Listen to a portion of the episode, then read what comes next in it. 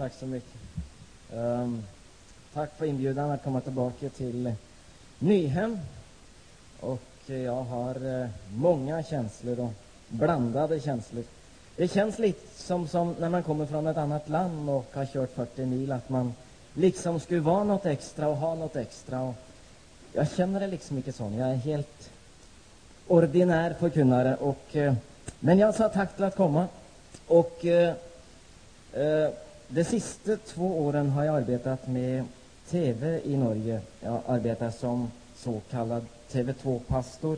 Jag vet inte vad det är för någonting, men det, när Norge fick sin andra rikstäckande kanal, en kommersiell kanal, så tänkte de att de önskade sig en pastor också, som kunde ha kristna program på den nya kanalen. Och det har jag arbetat med i två år och eh, är väldigt tacksam för vilka dörrar som Herren har öppnat för evangeliet i Norge.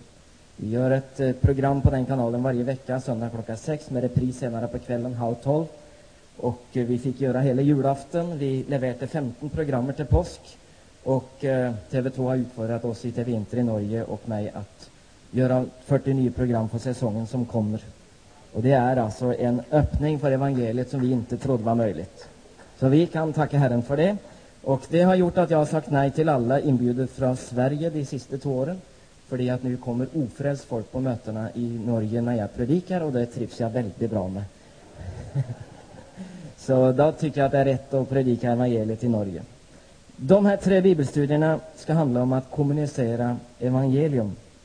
Och eh, att skapa kommunikation är ju att eh, skapa en förbindelse och bringa i kontakt och bringa närmare varandra. Det finns kommunikation i trafik, när man bygger vägar, bygger tunneler, bygger broar och nu har man ju till och med fått kommunikation genom en tunnel från England till Frankrike eller från Frankrike till England. Det finns också en telekommunikation eh, när vi ringer varandra på tvärs av hela kloden och kan se bilder också från månen och andra städer ute i världsrummet. Det enda vi lite har svårt med när det gäller kommunikation det är att samtala med frun eller med en god kompis. Men vi lär oss väl det också eh, när det har gått lite tid. Hur man ska snacka direkt till en människa och se den i ögat och säga jag älskar dig, jag är glad för dig. Att kommunicera evangelium, det är att evangeliet kryssar gränser. Och så sätt hade Jesus den största kommunikationsutfordring som någon har haft någonsin. För han skulle skapa en kommunikation från himlen till jorden. En kommunikation från Gud till människan. Och mellan himmel och jord var ett berg av synd och det var en dal av skam. Och genom det här skulle Jesus Kristus bygga en väg, skapa en bro, skapa en kommunikation för alla människor mellan himmel och jord, mellan Gud och människan. Och när Jesus dog på Golgata kors och sa det är fullbordat, då var vägen öppnat. Bron var ett faktum och vi hade kommunikation, förbindelse direkt in i Guds himmel, till Guds eget hjärta. Det är när han säger det är fullbordat att bandet bryts och kommunikationen är öppen mellan himmel och jord. Gud är en och är en är förmedlaren mellan Gud och människor, människan Jesus Kristus. Vad är så vår uppgift? Vår uppgift är att skapa kommunikation, förbindelse mellan Jesus och folket. För förbindelsen mellan Jesus och Gud, den är redan ordnat. Men vi är sänt in mellan Jesus och folket för att skapa förbindelse, kommunikation. Det är en väg till Gud, men det är många vägar till Jesus. Och de vägarna till Jesus, de är det vi som ska bygga. Den kommunikationen för vi stå för. Ett bild. Det är mycket vackert att se när man reser runt i Norge eller i Sverige. Det som inte är vackert är att se gamla kyrkor och gamla bedehus. Inte att kyrkorna inte är vackra eller bedehusen är inte snygga, men när man åker förbi dem och man ser att gräset har grodd på vägen upp till kyrktrappan Och inte bara intill trappan, men upp på trappan och nästan halvt upp på dörren eh, gror gräset. Och allt tyder på att här var det in, inget möte sista veckan. Och det var inte möte sista månaden heller. Det blir inte möte här till söndag. Det blir inte möte här nästa månad heller. Ett museum. Om man åker samma väg förbi på vintern och ser att det är snö hela vägen upp till trappan, upp på trappan, upp på dörren. Och man vet, här, här var inte möte eller gudstjänst sist vecka och inte sist månad. Det blir ingen gudstjänst här nästa månad heller. Det tycker jag inte är snyggt. Men det som är ända mer bedrövligt än det, det har jag aldrig sett. Men det är om man åkte samma väg förbi om vintern och så att det var snö upp genom hela vägen, helt upp på trappan, upp på dörren. Men det var ljus där inne. Församlingen var på plats. De lyssnade till predikan, de bad sina böner och sjöng lovsånger. Men ingenting tyder på att de var ute förra veckan. De var inte ute heller förra månaden och de hade inte tänkt sig ut nästa söndag heller. Jag har aldrig sett det, men det måtte vara bedrövligt. Om kyrkan levde sitt liv och samhället levde sitt liv och var utan beröring och utan kommunikation dem emellan. Alltså handlar kommunikation, så handlar förbindelse om att bana väg, att bygga broar och att röja väg. Ska vi läsa tillsammans Jesajas?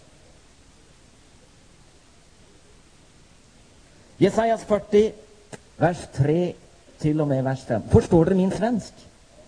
Ja. Det är bra norsk. Det är ett vackert norsk. Flott. Om någon tror att jag står och talar i tungor så är det alltså ett försök på att snacka tydligt. Jesajas 40, vers 3-5 och vi läser i Jesu namn. Hör, man ropar. Bered väg för Herren i öknen. Bana på hedmarken en jämn väg för vår Gud. Alla dalar skall höjas och alla berg och höjder sänkas. Vad ojämnt är skall jämnas och vad oländligt är skall bli slätt mark. Herrens härlighet skall bli uppenbarad och allt kött ska tillsammans se den, ty så har Herrens mun talat. Bered väg för Herren, bana på hedmarken en jämn väg för vår Gud. Herre, tack att vi får vara här tillsammans med dig idag. Helige Ande, kom, kasta ljus över ordet, kasta ljus över Jesus. Herre, vi vill se dig, Jesus. Vi vill se dig, vi vill få se vem du är, höra vad du har att säga och känna ditt bankande hjärta. Herre, vi vill vara tillsammans med dig. Vi ber, Herre, öppna oss för ditt ord och öppna ordet för oss. Och lär mig, Herre, att tala rätt om dig. Det ber jag om i Jesu namn. Amen. Amen. Det var många profetier om Messias, Jesus, i det gamla testamentet. Det här är ingen profeti i första hand om Jesus, Messias. Men det här är en profeti om han som skulle komma innan, alltså komma före Jesus skulle komma. Det här är en profeti om profeten Johannes döparen. Och Johannes döparen, han var fylld med den helige ande från mors liv av redan. När eh, Elisabet fick hälsningen från Maria så hörde Johannes den där inne i Elisabets mage. Och han tänkte det var så härligt att han blev fylld med den helige ande där inne så han gjorde en liten salto i Elisabets mage. Vackert va? Men det att han var fylld med den helige ande var en profetisk ande för det Gud hade ett profetisk uppgift för profeten Johannes döparen. Han var fylld med den helige ande. Hans liv hade en hänsikt. Hans liv hade en mening. Om jag skulle tänka på vad pingströrelsen och den karismatiska rörelsen skulle ha som hänsikt i det här århundradet så är det icke först och främst att lära världen om den heliga ande, om andens dop och de andliga gaver. Men om den karismatiska väckelsen, pingströrelsen i stort över hela världen skulle ha en uppgift i det här århundradet är det inget mindre än att göra Jesus synlig. Så vi har alltså ingen uppgift att lära folket speciellt om nya andliga sanningar. Det är den helige Ande som har fyllt oss för att vi ska kasta ljus på Jesus Kristus. Det var döparens uppgift. Han skulle ge, lära folket om Jesus som Messias. Vägnätet i Israel, det var inte asfalterade vägar som idag. Det var stier, det var tråck, det raste ihop. När regnskylle kom så blev det gropar, det blev diker, det blev berg och jag har varit i Israel många gånger och en gång när vi körde så kom ett regnskyl nere vid Döda havet. Och bilen rätt föran oss, som var en liten bil, körde över vägen men regnskylet var så stort att bilen stannade som i en älv mitt på vägen. Och vattnet det rann inte bara in till bilen men började ränna över den här lilla bilen. Och vår busschaufför han var klar i huvudet så han gav full gas och tryckte till den här lilla bilen tvärs igenom älven över på andra sidan. Annars hade den dött eller drunknat i den bilen. Hur tror du vägen ser ut efter ett sånt regnskydd? Hur tror du att vägarna ser ut när de får ligga där utan kommunikation? Utan att folk kör, utan att folk går. Det gror igen.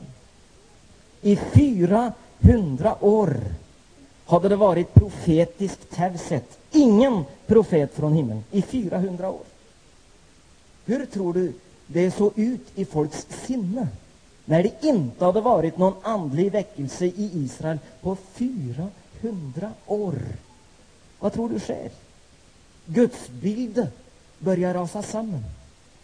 Tankarna om Messias börjar sväckas. Och de säger, kanske inte Messias är en person, kanske Messias är en tid. Kanske Messias aldrig ska komma till jorden, kanske han bara ska sända ett rike som kommer. Vem är Gud? Finns det någon Gud? Hur ska man leva? Hur ska man tro? In i det här sände Gud Johannes döparen. Han skulle bana väg. För när kungen från Jerusalem skulle ut och resa i Israel så tog man aldrig chansen på att vägarna inte var bra. Tänk om det skulle hett om, om David, kungen från Jerusalem. Han kommer inte tillbaka för han sitter fast i ett gömmehöl uppe i Nasaret. Nej, kung David han raste ut i vä från vägen uppe vid Betlehem. Nej, det går inte bra. Nej, nej, nej.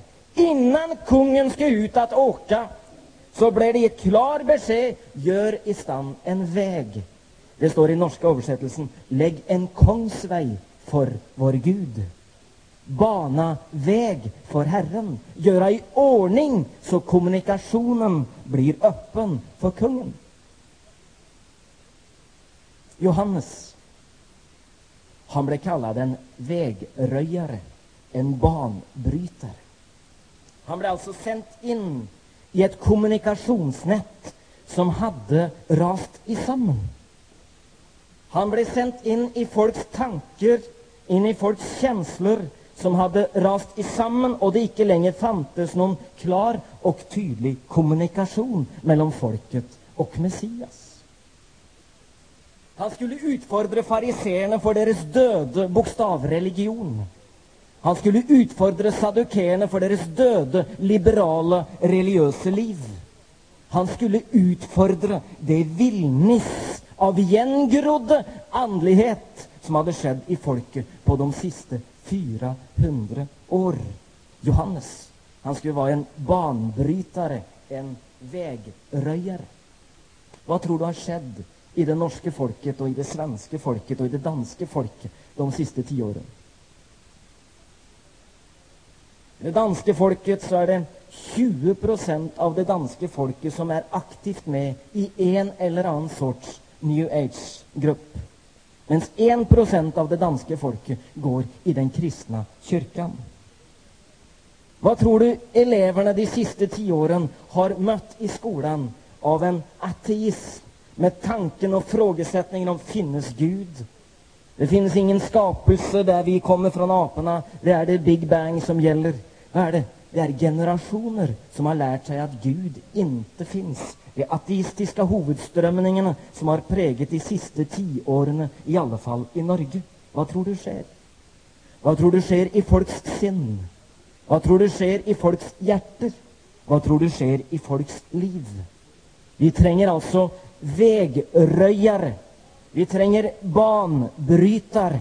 Vi tränger folk som går in och rydder väg i folks tankar, i folks intellektuella frågeställningar. För det har skett så mycket ras. Vi, vi måste be fram någon profetiska professorer på universiteten som tar folks spörsmål på allvar och som kan ge svar som håller. Vi måste ta folks tro. Vi måste be fram noen profetiske forfattere. Vi må be fram noen profetiske politikere. Vi må be fram flere profetiske kulturpersonligheter som kan rydde vei i folkets liv, i folkets sinn, i folkets tanker om hvem Gud er, og hvem Jesus er. Vi måste be fram profetiske, andlige vegryddere, vegrøyere. En tant i vår familj hon fick besked på församlings, av församlingen där några år sedan, ganska många år sedan.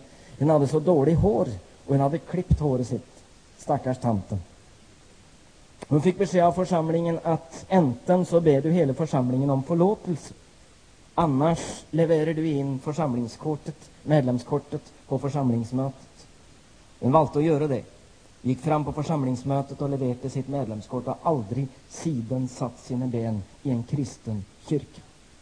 Hur många tror i den här nationen som sitter fast i en vond upplevelse i ett høl, i en dal, bak en sten, i en grop?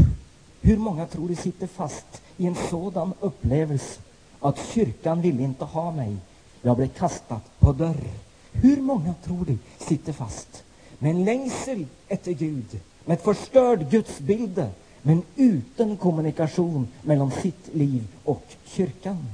Vet du vi behöver?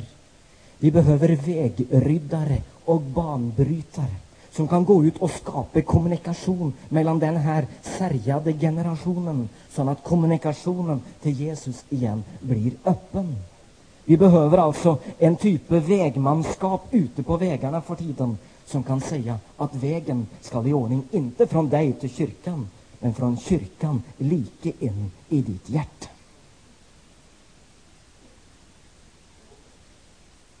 Johannes, han ble kalt en forløper. Hva sier man på, på, på svenska? Förelöpare. Ja, det var inte dåligt, va? Förelöpare, det liknar nästan. Jag kan in, inte grekiska, men jag kan lite norsk. Och en förelöpare är för mig bara en som löper föran. Håller det? Det räcker det? Alltså, aldrig studerat gresk, men norsk säger mig, och svensk förelöpare är en som löper föran. Det gjorde Johannes. Det blev profeterat över Johannes allerede i födseln, att du skall gå föran. Och i tid stämde det. Vi vet att Johannes han var sex månader äldre än Jesus. Så man kan på ett sätt säga att Johannes alltid var ett halvt år foran Jesus. Jag vet att du inte tycker om tanken, för ingen har ju varit foran Jesus. Men här i livet och i tiden var Johannes alltid ett halvår foran Jesus. En vacker tanke. Man behöver alltså någon som går föran Jesus och banar väg. Johannes gjorde det på ett sånt sätt att folk trodde att han var Messias. Och då säger han, nej, nej, nej, säger han. Det är inte jag. Men så säger han, men efter mig, lika här bak, kommer en som är större än jag. Han är det. Jag är inte Messias. Jag är inte ljuset. Jag vittnar bara om ljuset. Han kommer. Han kommer rätt här bak. Och han löp föran in i nya miljöer, ryddade väg och sa, han kommer. Han är nämnd. lika här bak kommer Jesus. Han är så stor att jag inte en gång är värdig att böja mig ner och lösa upp sandalremmen på hans skor. Han kommer. Vi har en sån eh, förlöper in i hela norsk idrottsvärlden för tiden. Jag vet att dere ikke följer med i norsk fotboll. Det är ju helt ointressant också. Det blir jo egentlig ikke interessant før vi møter dere i finalen der borte i USA. Men da kommer dere helt sikkert til å få høre om en mann som heter Rune Bratseth. Rune Bratseth han fikk aldri det valget som jeg fikk. Jeg fikk valget mellom Jesus og fotball. Jeg valgte Jesus. Rune Bratseth valgte begge deler. Han er en av de største evangelister som Norge har for tiden. Gjort kjempesuksess i Tyskland, i, i Werder Bremen. Men han er en ryggrad i det norske landslaget med et frimodig om ett helt vittnesbörd om Jesus Kristus. Jag hörde att fotbollmiljön är livsfarlig. Men i det miljön är det Rune Bratseth som är livsfarlig. Han har banat väg in i ett miljö som jag var livrädd för. Vet du vad? Den största visen i Norge heter VG Verdens Gang. Deras sportsredaktör, kommentator, säger nu måste jag läsa Bibeln och han har skrivit offentligt. Jag läser Bibeln nu. För jag måste få finna ut vad Rune Bratseth tror. För det är någonting med hans liv som gör att jag måste veta vad det är. Vad tror du som sker med all idrottsungdom? Jag, jag, jag vet att, eh, att det finns fara vid, vid kändiskristendom. och. Men jag tackar Gud för dem som har banat väg för Jesus i miljö som ellers inte hade kommunikation med Jesus Kristus. Jag kunde nämna många exempel på liknande. Där Herren har rejst upp människor som får en vägröddar eller vägröjarroll och går in som banbrytare, förlöpare för Jesus Kristus. En annan gammal man, en evangelist, Håkon Hävg. Han är hemma hos Herren. Men jag blev väldigt gott känd med Håkon. Han var i Kristiansand innan jag kom dit som pastor. Han var evangelist. Han var med folk överallt. Han tänkte nog att på sina gamla dagar så skulle han ställa med, med blomsterkassan, men det blev inte så. Han ville hellre bygga ett nytt gudshus på sin hemplats i Norge, en liten bygd. Han byggde själv gudshuset med egna händer och jag besökte Håkon när det var färdigt jag sa Hur går det Håkon? Nu Egil, sa han, nu är vi i gang med att vinna själar. Och så fortalte han, du skönner, där Egil, med den entusiasmen som Håkon hade, där uppe på den bondgården Egil, där är det en man, han är inte frälst, frun är frälst men inte man. Nu har jag hjälpt till på den gården. Egil, jag tror att innan tre veckor så är den mannen frälst. Och där uppe Egil, på den bondgården, den äldste sonen där är ingen kristen. Det tar lite längre tid, men nu har jag fått kontakt. Vi snackar, jag, jag vill tro om cirka sex månader är han frälst. Och han gav mig alltså en profetisk värmelding över hela bygden. För han tänkte att när de bara får möta Håkon Havik först, så får den nog möta han som kommer lika bak Håkon Haug. Och det var Jesus. Och han såg alltså på hela sitt liv som en som ryddet väg, var en förlöpare för han som kom efter, nämligen Jesus. Jag har missförstått texten. Jag har läst den här texten från Jesaja 40, som om det var Herren som gick föran mig. Jag tänkte att det var en vacker tanke. Herre, du säger att det är väldigt svårt i miljön på TV2. Många journalister och mycket hårt miljö. Herre, jag ber dig om att du går dit idag och banar väg för mig. Så när jag kommer så är vägen redan öppen.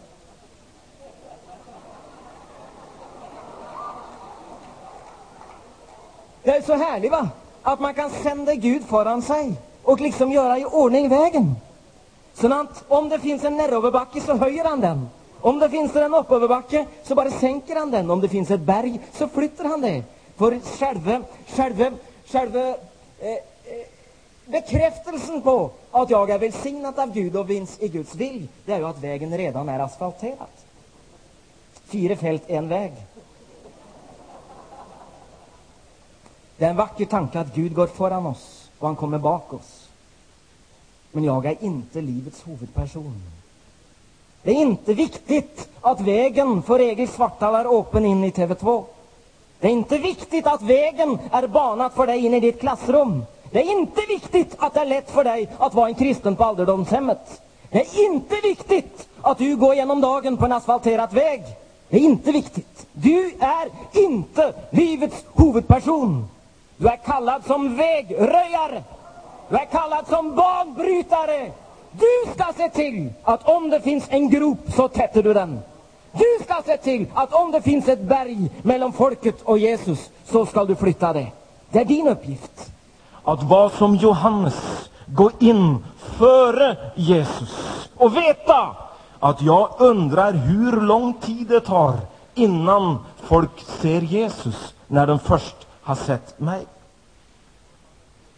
Det kom en man efter ett möte. Helt upp på estraden, på plattformen. Tar mig i handen och säger jag måste bara tacka, säger han, för det att dere har gjort genom deras tv-program som jag följer med på. Att Gud är kommit närmare och himlen är blivit högre. Ja, jag är ingen kristen ända, men jag tror jag är i färd med att bli det. En man på 45 år, ungefär. Jag är ingen kristen, men jag tror jag är i färd med att bli det. Du vet, jag är evangelist, så jag tänkte jag tar den med en gång. Men så fick liksom Herren stoppade mig lite, så jag, jag tog det lite lugnt, så sa jag, du, kan du lova att du ringer mig när du blir en kristen, så jag får veta hur det går? Ja, det ska jag göra. Gick det väl några få veckor så ringde han sent lördagskvällen och sa, hej, det är mig. Jag vet det är sent, men jag måste bara ringa dig, för jag lovade det och fortälla. Och nu är min fru och jag blivit kristna. Jag är ingen kristen ända, sa han, men jag tror jag är i färd med att bli det. Det gick några veckor. Sen så såg jag ingenting mer till han, men för tre veckor sedan så talade jag i Philadelphia, Oslo, på söndagskvällen. Där kom det en man med sin fru innan mötet och sa, du måste bara hälsa på min fru också. Hon är här och han heter Ulf, han som blev frälst. Vad är det? Det finns folk över hela landet som är på väg till Gud. Det finns folk över hela landet som söker Gud.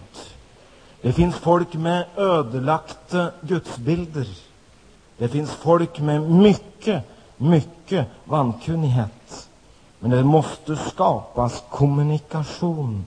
Det måste lagas förbindelse mellan folket och Jesus. Jag, säger Johannes, jag är en budbärare. Jag sänder min budbärare föran dig. Vad är det på svenska? Går det så? Budbärare? Mm. De frågar, är du Messias? Är du Elias? Är du profeten? Och där säger, där säger Johannes, nej, säger han. Jag är rösten av en som ropar. Johannes, han var rösten till en annans rop. Det var någonting som Johannes hade hört som de andra inte hade hört. Han hade hört sanningens ord om frälsning och förlåtelse. Om du slår upp i Lukas 1.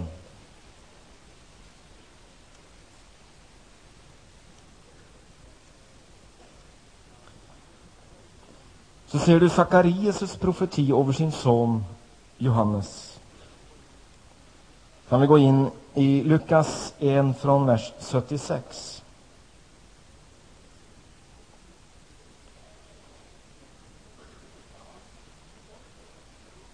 Och du, mitt barn, skall kallas den Högstes profet, ty du skall gå före Herren och bana väg för honom.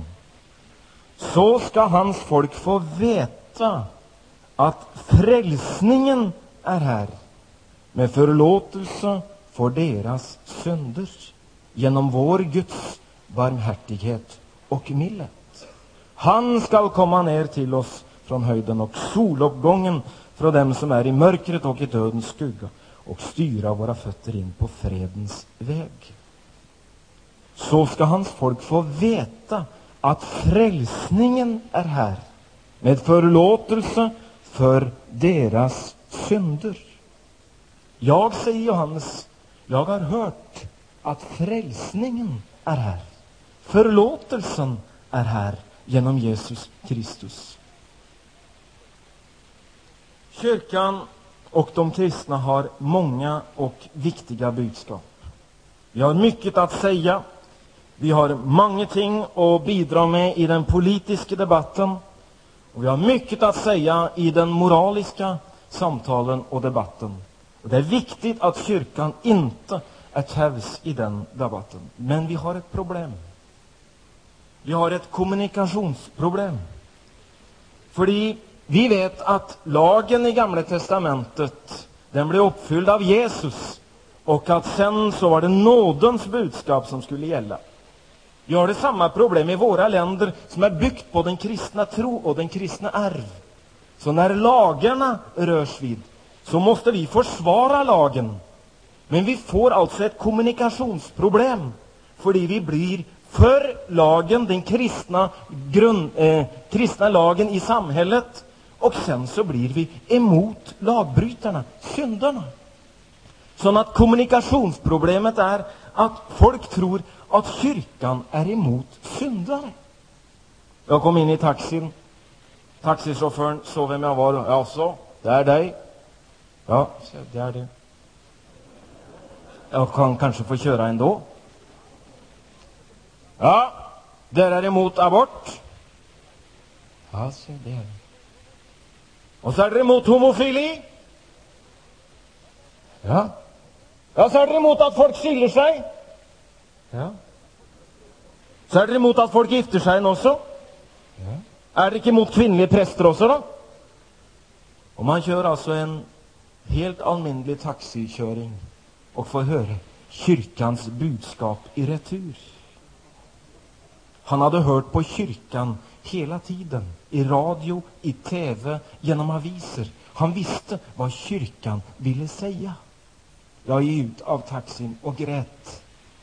Jag tänkte, han har hört vad kyrkan säger, men han har inte hört ropet från himlen. Han har inte hört evangelium. Förstår du vad jag säger? Vi har alltså ett kommunikationsproblem, för det pågår en stöjsändning. Vad är det? Störsändning i den kristna debatten när vi alltid hamnar på fel sida. Vi måste hamna på syndarens sida. Så att inte kyrkan i debatten försvarar sin egen, hör, lyssna meget noga nu, så att inte kyrkan försvarar sin egen plats i samhället som en kristen intresseorganisation för kyrkans intressen. Men vi måste kämpa för syndarens plats i kyrkan. Det måste stå på en stor skylta över varenda dörr. Avgång kun för syndare. Vi har ett kommunikationsproblem. När folket uppfattar kyrkan som en intresseorganisation som kämpar för sig själv, medan vi är kallade att kämpa för syndares rätt till förlåtelse. Jag har hört, säger Johannes, jag har hört, och han hade hört på vägna av ett folk som var utestängt från templet och det allra heligste.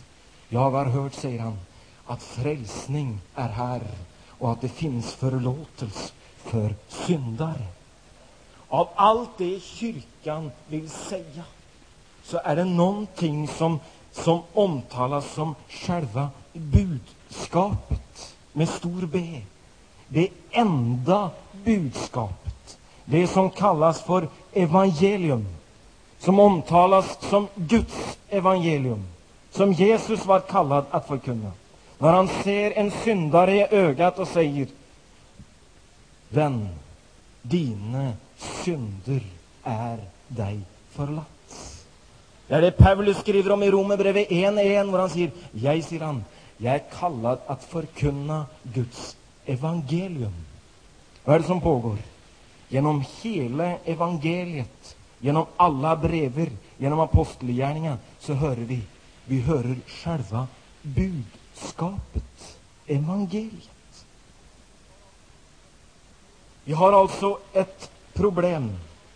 Det är att komma igenom störsändningen från kyrkan själv, så att vi kommer ut till folket med evangeliet, det som Bibeln omtalar som de goda nyheter.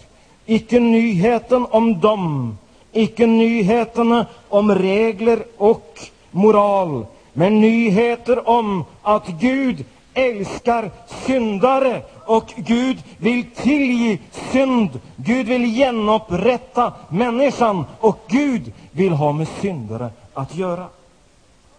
Det ropet hade Johannes hört och det kunde han inte hålla tyst om. Jag har hört det, säger han. Nu är jag en röst av han som ropar. Vad förkynner vi? Vi förkynner evangelium.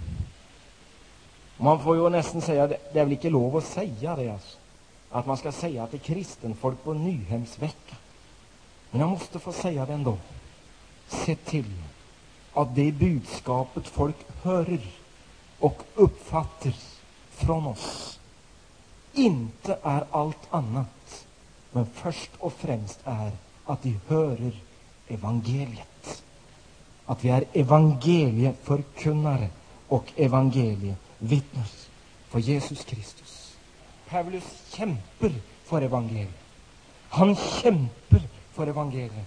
Det är syndernas rätt till tillgivelse från en försonad Gud. En fråga till. Inte bara vad förkunnar vi, men vem förkunnar vi?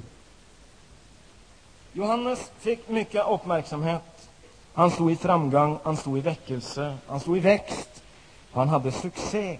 Och frågan kom väldigt snabbt. Är det något speciellt med dig, Johannes? Det måste vara något speciellt med dig. Du måste vara Messias. Du måste vara Elia. Du måste vara profeten. Men allt det här pågick runt Johannes egen person och den uppmärksamhet och synlighet som han själv fick, så fick han ett kommunikationsproblem.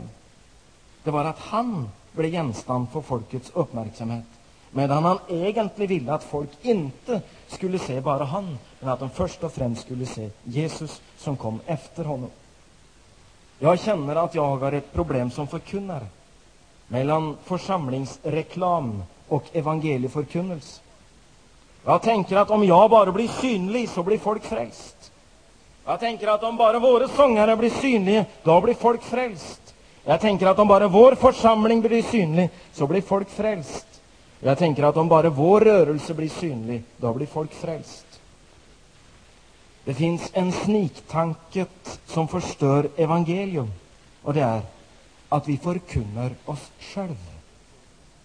För om vi blir synliga, så har vi icke bevis något annat än att vi kan vara goda förkynnare, goda sångare och ett bra gemenskap.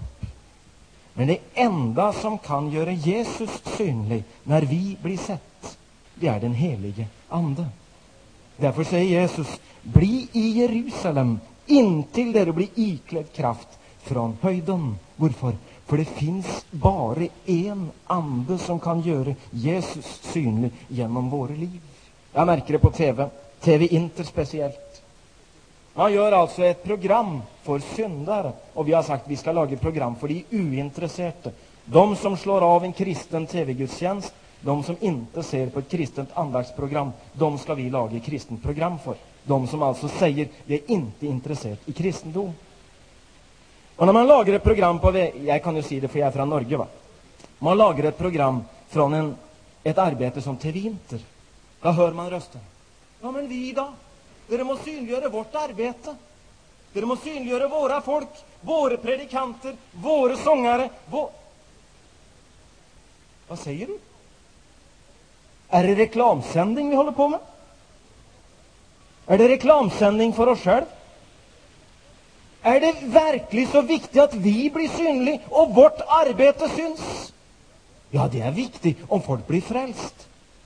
Men vi måste skilja mellan församlingsreklam och förkunnelse av evangelium. Vi måste säga nej till att bli synlig på Jesu bekostning.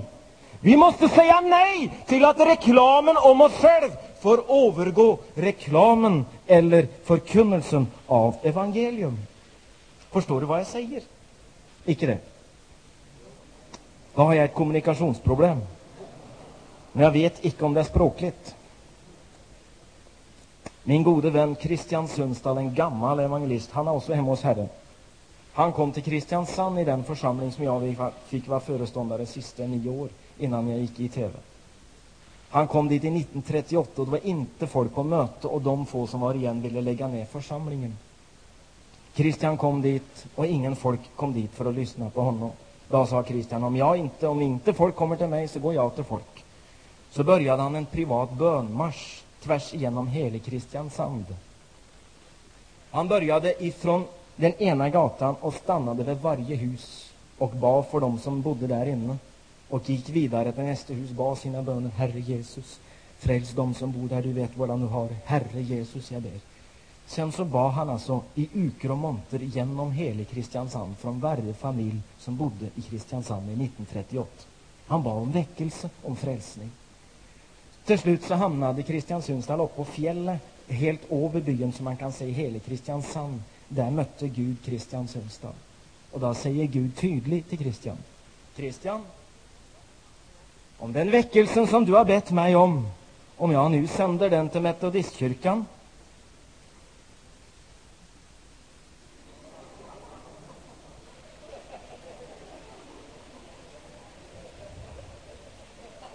Herren talte igen. Kristian, den väckelsen du har bett mig om, vad om jag sänder den till baptistkyrkan? Och Kristian kände hur det drängde sig. Och Gud tog varje församling i stan, men inte den församlingen som Kristian var. Men till slut så var allt gott för Kristian Sundsdal. Så föll han ner på sina knän och så ropte han Gud, du får sända det vart du vill, men sänd det. Men sänd det. Och så gick Kristian Sundsdal ner i Philadelphia och fick stå i väckelse och Guds rike växte. Vem förkunnar vi? När jag ber om att församlingen ska växa, när jag ber om att pingströrelsen ska växa, vilket motiv ligger bakom? Och jag måste som föreståndare för en period sluta be för våran egen församling för att ta knäcken på mina egna partiska önskar om att stå i succé. Det var att be för alla de andra pastorerna och församlingarna i, i, i stan för att veta att jag ville först och främst att Guds rike skulle växa och inte mitt eget namn. Vad förkunnar vi? Vi förkunnar evangelium. Vem förkunnar vi? Vi förkunnar Jesus Kristus. Halleluja! Vi förkunnar, säger Paulus, men icke oss själva. Vi förkunnar Jesus Kristus i 2 Korinthierbrev, vers, eh, kapitel 4, vers 5. Tiden har gått, jag slutar.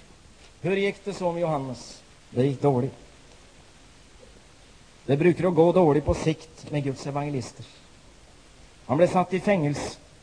I en sällskapslek på slottet så var det Herodes hustru som sa att hon ville ha döparens hode på ett fat. Och hon fick det som hon ville. Och då var rösten brakt till tävshet i fängelset. Det gick dåligt för Johannes. Men det gick väldigt bra för evangeliet. Och det var akkurat precis vad han hade sagt. När hans discipler blev bekymrade för tillbakagången, då ropte Johannes ett halleluja. Nu går det som det skall, säger han. Jag blir mindre och mindre, han blir större och större. Dere, det gick en man in emellan himmel och jord. Det gick dåligt med han. Han döde på ett kors. Men jag blev levande på grund av hans död. Det måste gå ett kristen folk emellan Jesus och folket som inte bara upptatt av hur det går med oss, men hur det går med dem som längtar efter frälsning av Jesus. Herre, jag ber om att du ska fylla oss med en profetisk ande som gör oss till vägröjare, som gör oss till banbrytare, som gör oss till förlöpare och som gör oss till budbärare med en profetisk uppgift om att förkynna evangelium i Jesu namn, i Jesu namn. Amen. Amen. I Jesu namn.